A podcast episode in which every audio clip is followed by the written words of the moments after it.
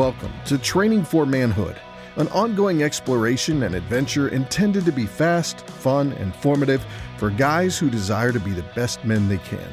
Young or old, there are always areas for improvement, growth, and maturity. We hope you'll pay attention and put into practice the useful advice you hear on this podcast. But remember, the goal isn't just to listen, but to do what you learn. Welcome to Training for Manhood. Hey guys, welcome back to Training for Manhood. Dan Finetti. I've um, got a friend of a friend. Well, I mean, sir, I guess I could call you a friend, but you're um, you're a very good friend uh, of one of my boys, Parker. Uh, you guys met in college.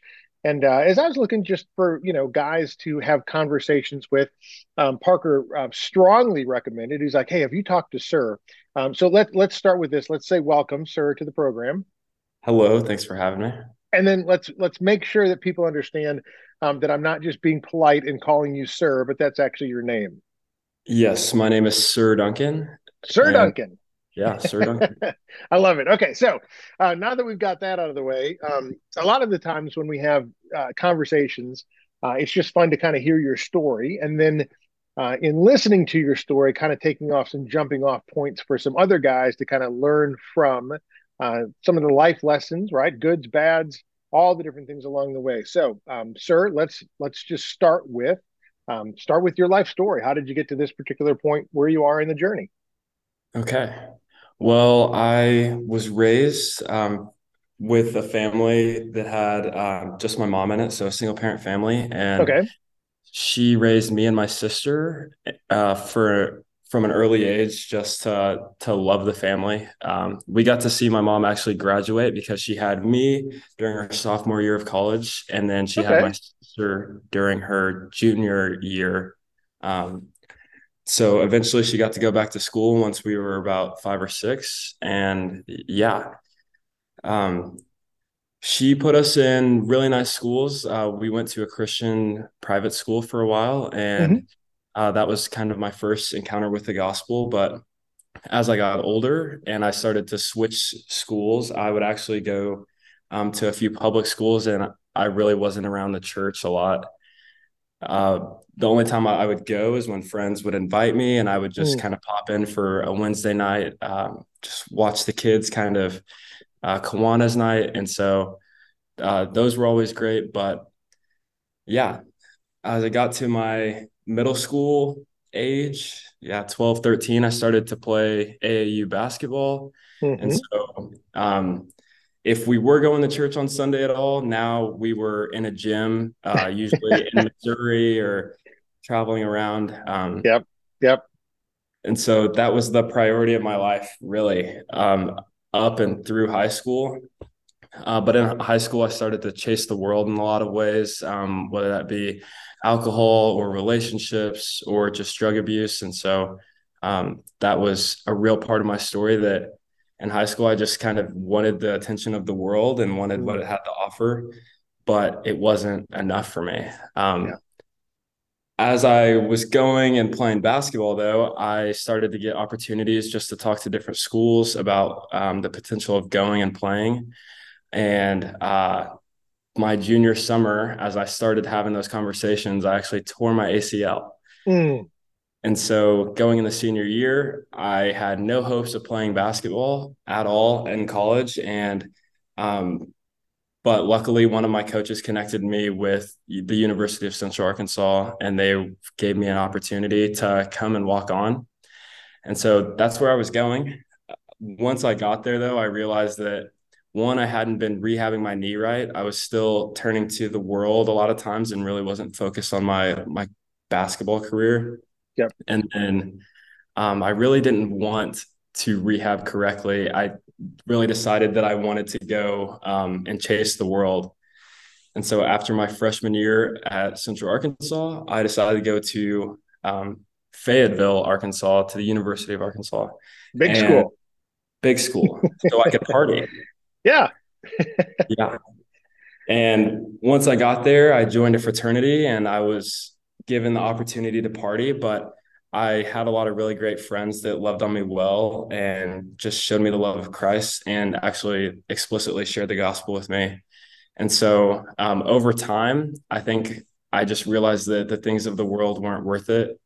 And um, one day I ended up reading the Bible that was open in the Pike house. And I actually called my mom and asked her if I could start taking her to church.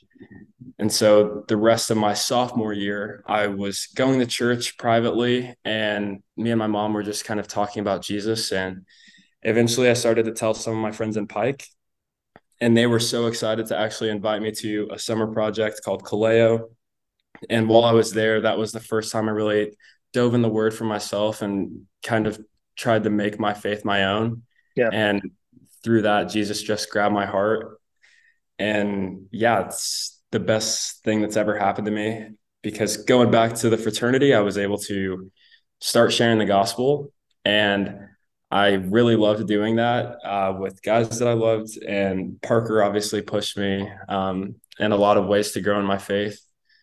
And then I realized that I didn't know what discipleship looked like. And so I actually went back to that summer project my junior summer um, to learn what discipleship looked like um, in terms of just seeing where guys are at and pointing them towards scripture.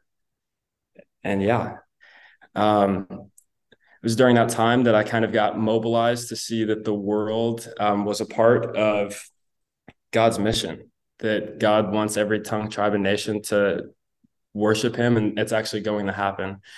And so uh, during that time, I was looking for a job, and people were mobilizing me. And so I actually got plugged in with the traveling team. And so um, while I started to mobilize people, it also became my full-time job. And yeah, that's what I'm doing now.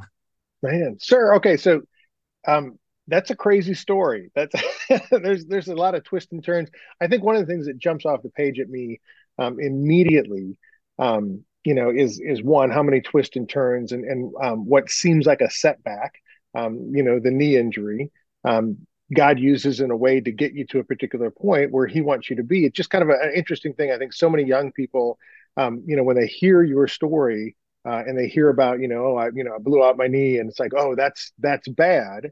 But in God's economy, it's like, well, you know, what is, what is bad? What is good? It's where does God want you to go, and what is he going to do with it? And I think, you know, your your story is a, is a great picture of that. From the world's perspective, you not playing basketball at college or further on than that obviously is not good, right? But from God's economy, you not playing basketball, it's like, well, I mean, here's the deal. You're, you're doing something other than that, which is great for the kingdom. Um, and it's, you know, you can use basketball for the kingdom. You can go out there and you share the gospel for the kingdom. There really isn't, you know, one particular area um, that's in a sense better than the other. And, and, you know, just being open to say, hey, God, where do you want me to go?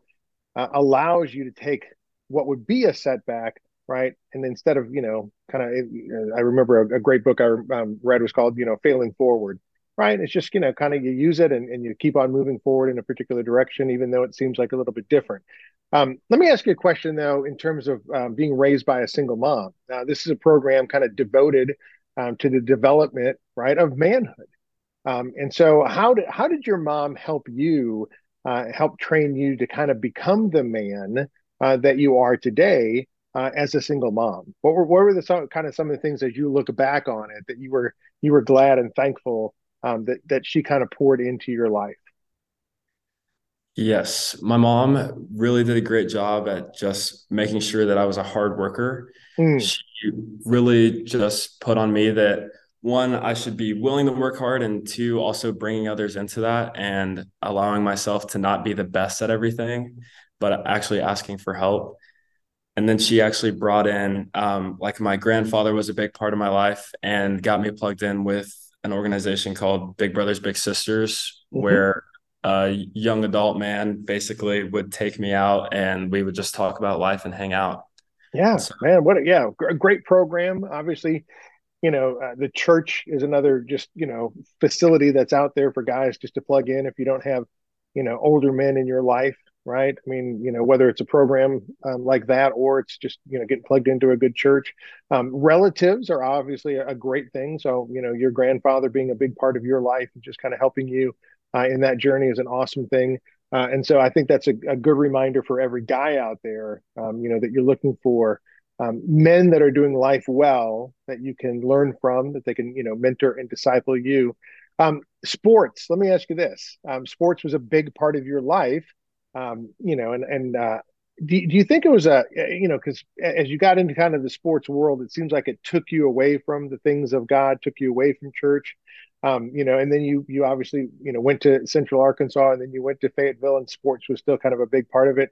Um, I see so many young guys that sports becomes, um, in a sense, kind of an idol in their life. Um, and instead of, you know, balancing sports and kind of putting it in, in its proper perspective, right, as a, as a tool, as an instrument to use, um, you know, to, um, you know, kind of showcase talents, but also um, just something that can help you grow and develop in areas of life, it becomes kind of the all-encompassing aspect of life. Everything else, you know, kind of sets aside, and, and sports becomes, you know, that we have to sac- ever, sacrifice everything so that we can play sports. Did you see that in your life as well?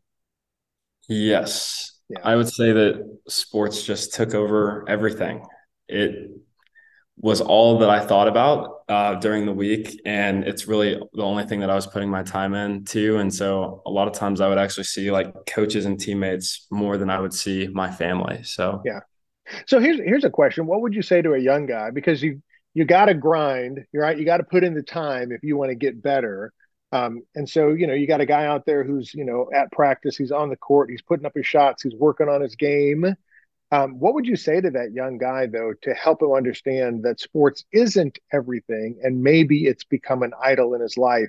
Um, how, how would you, if you had a conversation with a young guy in that, you know, in that kind of part of his life, what would you say to him to kind of make him kind of stop and think about it a little bit? I think that a lot of the reason that we love sports, either playing or um, just cheering on teams, is that we have this desire to actually be a part of something that's bigger than ourselves and have this hope. Uh, and so, yeah, I think that that's a great way to talk to guys and say that our real hope and our real desire is in the Lord. Uh, yeah. It's just easy to put it into basketball or football or baseball. Oh, I, I like that. Yeah, kind of use the positive of it as opposed to focusing on the negative and just saying, hey, right, what that desire that you feel, right, is real, and it's intense. It's just meant for something even greater than basketball, something greater than sports. It's meant to, right, have you have a relationship with the Lord. And then once the Lord comes into your life, everything else kind of gets a better priority after that, right? When he takes the center seat, then basketball, sports, and other things like that take their proper perspective as opposed to being number one in your life. So that that's a that's a great uh Great uh, reminder that you could have a conversation with a young guy on that. Uh, let me ask you this, the uh, the work that you're doing now, the traveling team, not a lot of people probably know about it or have heard of it. So tell me a little bit about just kind of this concept of um, you're going out and you're um, equipping people and mobilizing people to do what? Yes. So we speak on about eighty different campuses a year. Wow. And so I get to talk to guys like myself that for the longest time, I thought that my ministry was, um, I just thought it was the fraternity house. Mm. And I had a guy call me out and say that the whole world um, needs access to the gospel, and we should be making disciples everywhere. And I still didn't see that for myself, but basically what the traveling team does is we try to take people that have zero interest in global missions, and we try to get them to, um, on a scale of zero to ten, we try to get them to the first one. So uh-huh. maybe someone starts praying for the world, or um, yeah, we also train them with a mobilization tool called the World Vision Illustration that talks about um, God's word, uh, the world and the status of it, that um, Three billion people don't have access to the gospel and will never shake hands with a Christian. And uh, then we talk about the work of going um, short-term, long-term, and also sharing the gospel here. And then by sending, you are praying for those that are going overseas and financially supporting them so they can go. That's pretty cool. Now, how long are you going to be doing this particular work that you've signed up for? So I'm on a three-year commitment, and I'm about to finish my first year. Awesome. And can people support you? So like, let's say you got a listener out there and they're like, hey, sir, I love what you're doing and I want to support you. You actually raise financial support for this position, right? Yes, I do. Yes, I'm always right. making support. All right. Well, hey, we'll put some stuff in the show notes if some guys want to look at that. Um, but let me ask you this. You, you said moving from zero, right, to a ten. Um, and, and the first step might just be um, praying for the world, right, that there's three billion people out there that don't have access to the gospel. Um, what what is, what is that, I guess, that, that journey look like uh, for a person, right, as they Uh, begin to think about um, the importance of everybody being able to hear the good news of the gospel that frees you from death to life, right? Why would, I guess here's the thing, why wouldn't everybody be at a ten? I, you know, I mean, it just, it just seems like, well, yeah, that's the most important message you can, you can, you know, share with anybody. Um, and so I guess it's just like, as you go out and you talk to people, what are some of the things that you hear from people of why they're not interested in world missions? I think the major thing that um, keeps people from being involved is the lack of knowledge. Okay. That they might just not know that people don't have the Bible, because I believe that many Christians do care about um, our friends that aren't saved, but it's really, it's a, you can't see the people on the other side of the world right now. Yeah. So it doesn't feel as real. Yeah. But those statistics of three billion people being overseas, It's it's a opportunity for us um, to help see the glory of God be shared all over the world. And so, yeah, I think you start with praying. Um, I started by praying that people from my college campus would actually go overseas. And then after doing that for a couple of weeks with a group, um, one day I kind of started thinking, what if it was me that went overseas? Mm-hmm. And actually taking that personal responsibility of, why have I been holding myself out of this mission? Um, why would I not be willing to take those steps? And if I don't end up overseas, I can still point people towards, um, yeah, playing a part in the great, uh, the yeah, the Great Commission. Yeah, you know, one of the things too is is you know, you were at the University of Arkansas in Fayetteville, and the understanding, right, that I know the desire, the heart's desire, is to take the gospel, right, to the, you know, four corners of the world, right, that everybody would have access. The cool thing is, is in a sense that, you know, a lot of the world is actually coming to college campuses, right? So if you walked around the University of Arkansas, um, you may meet people from countries that you would never go to, um, you know, sharing the gospel, even where you are. You never know the ripple effects, the impact that that's going to have, because as those people take that, Uh, they may take it back to, you know, even closed countries to the gospel, right? You may have people that you and I couldn't go to that particular country, but somebody from that country is, you know, at the university of wherever you are, and you share the gospel with them, they take it back. And it's a way to, you know, kind of share the gospel uh, in places that maybe we would never get to. Um, but you're right. I, I think that, you know, the concept is, is uh, lack of knowledge is probably the first thing. People just don't know. Uh, we assume that we've had the Bible Um, you know, in our language for forever. And the reality is, is that's, that's not even true. We haven't even had the Bible in our language, you know, in English for, you know, three hundred years. Um, but, you know, I, I think it's, it's one of the things that if you have it in your language, you just assume that everybody has it in their language and they have access to it. Um, have you been to the um, uh, Museum of the Bible? Um, that was one of the great things we got to go to in D C. And you, there's a room that they have, um, all the Bible languages, right, that it's been translated into, the ones that they're working on. But then they have a, a wall um, of books that represent the different languages that don't have, um, you know, the Bible in their language. Uh, and and then you can you can give money towards those particular things. And it's kind of interesting. They're like, there's a lot of languages that people speak that don't actually have a written form of communication.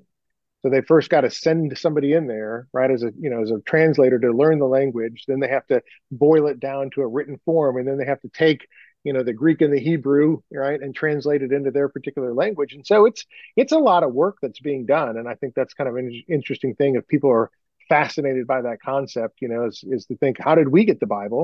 Um, you know, what what does that look like? And appreciate that even more.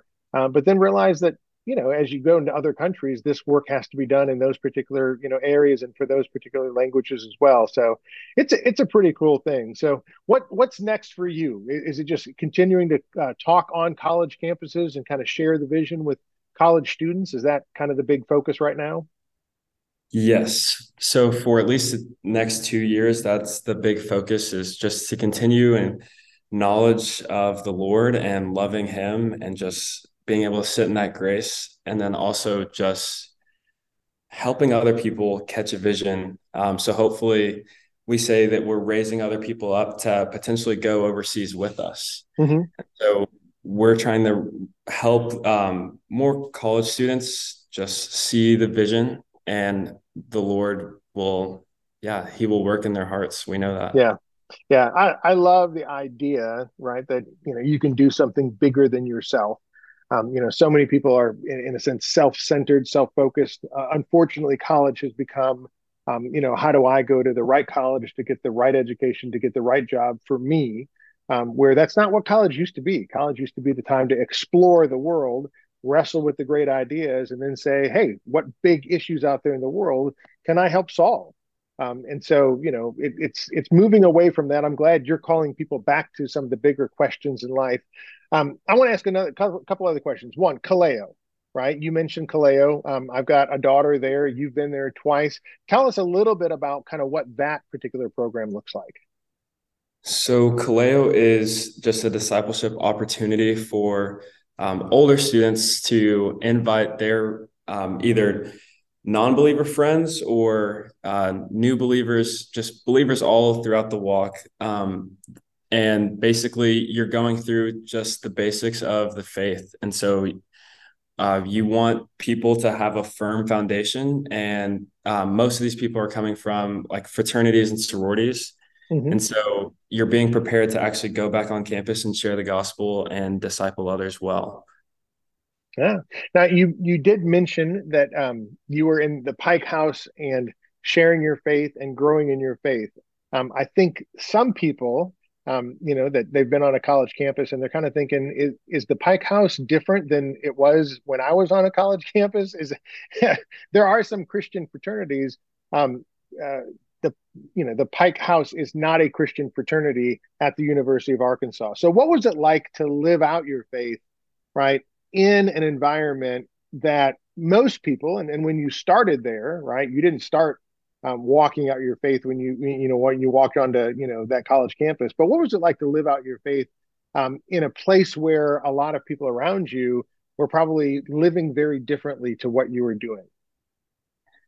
I think um, after my first Kaleo, after the Lord had really grabbed my heart, I was moving into the Pike house.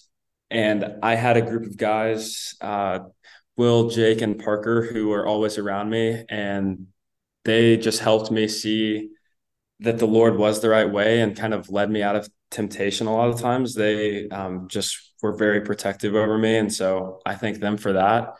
And then I think the first couple of weeks were a little rough because people mm. are asking, wait, what changed? Um, yeah. yeah. And it's hard to explain it, but it's also really easy to share the gospel and say that God grabbed my heart. So yeah, I don't have to end this virus.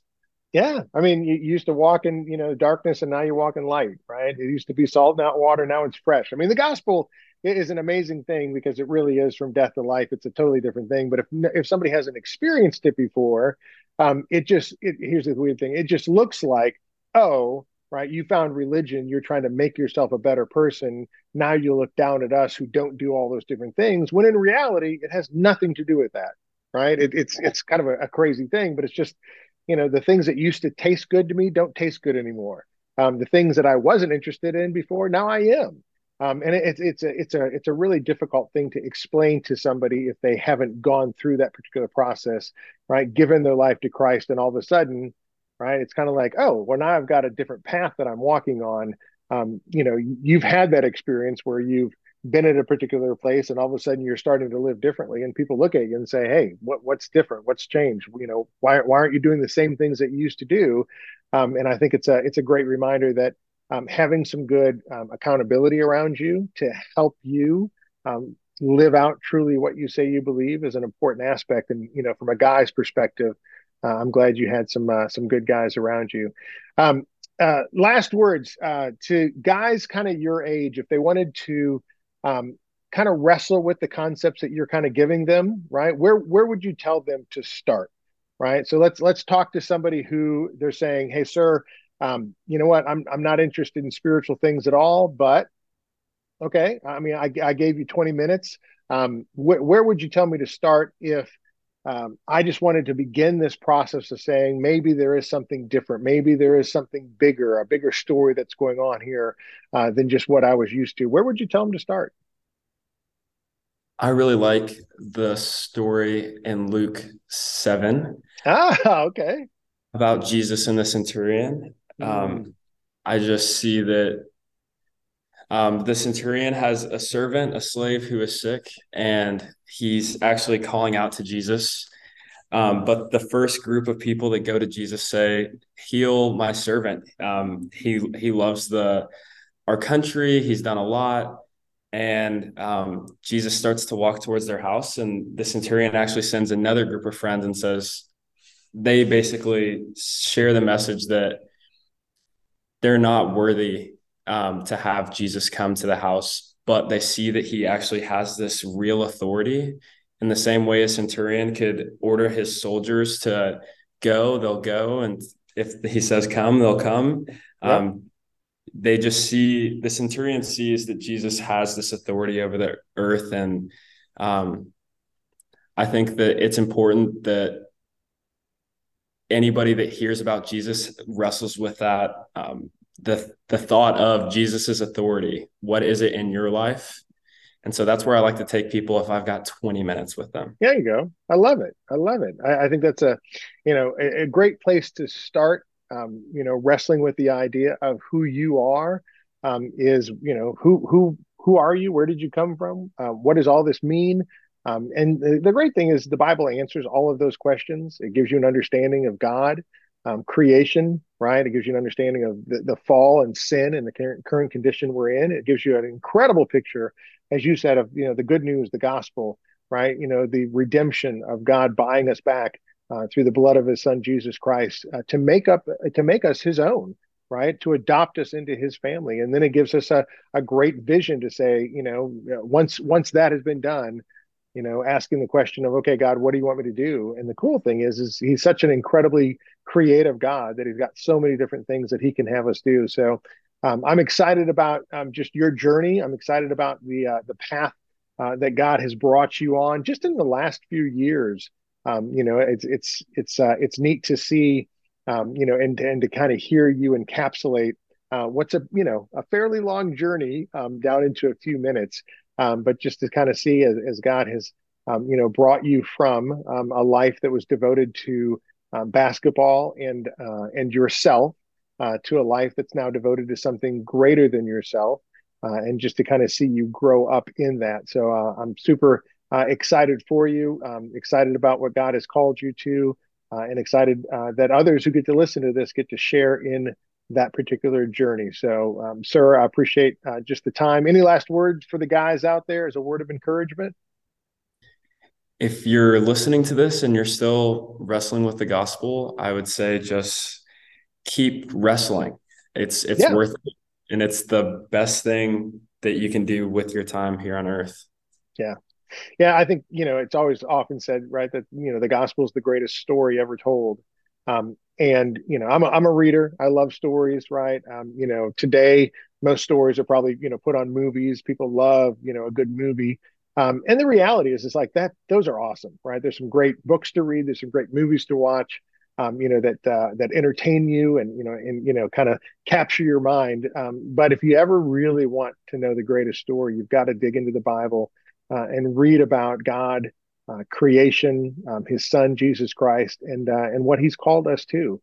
Uh, and it puts uh, a whole different light uh, on the world around you. So it's uh, it's a great story. And I'm I'm glad, you know, you're just kind of giving guys that uh, encouragement that, um, you know, if you have a thought, right, if you're ever thinking, hey, you know, who, who am I? Where am I? What am I doing? Um, go to the Gospels, wrestle with the idea of who Jesus is.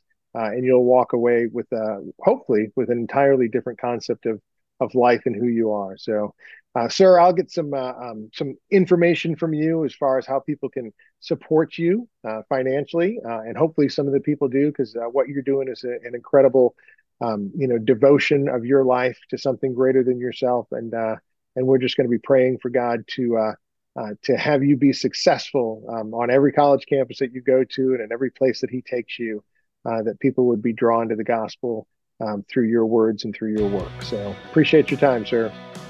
Thank you. Thanks for having me. You bet. Thank you for listening to Training for Manhood. If you found the conversation to be valuable, make sure to rate us where you listen to podcasts. Also, check out additional content on our website, training for manhood dot com.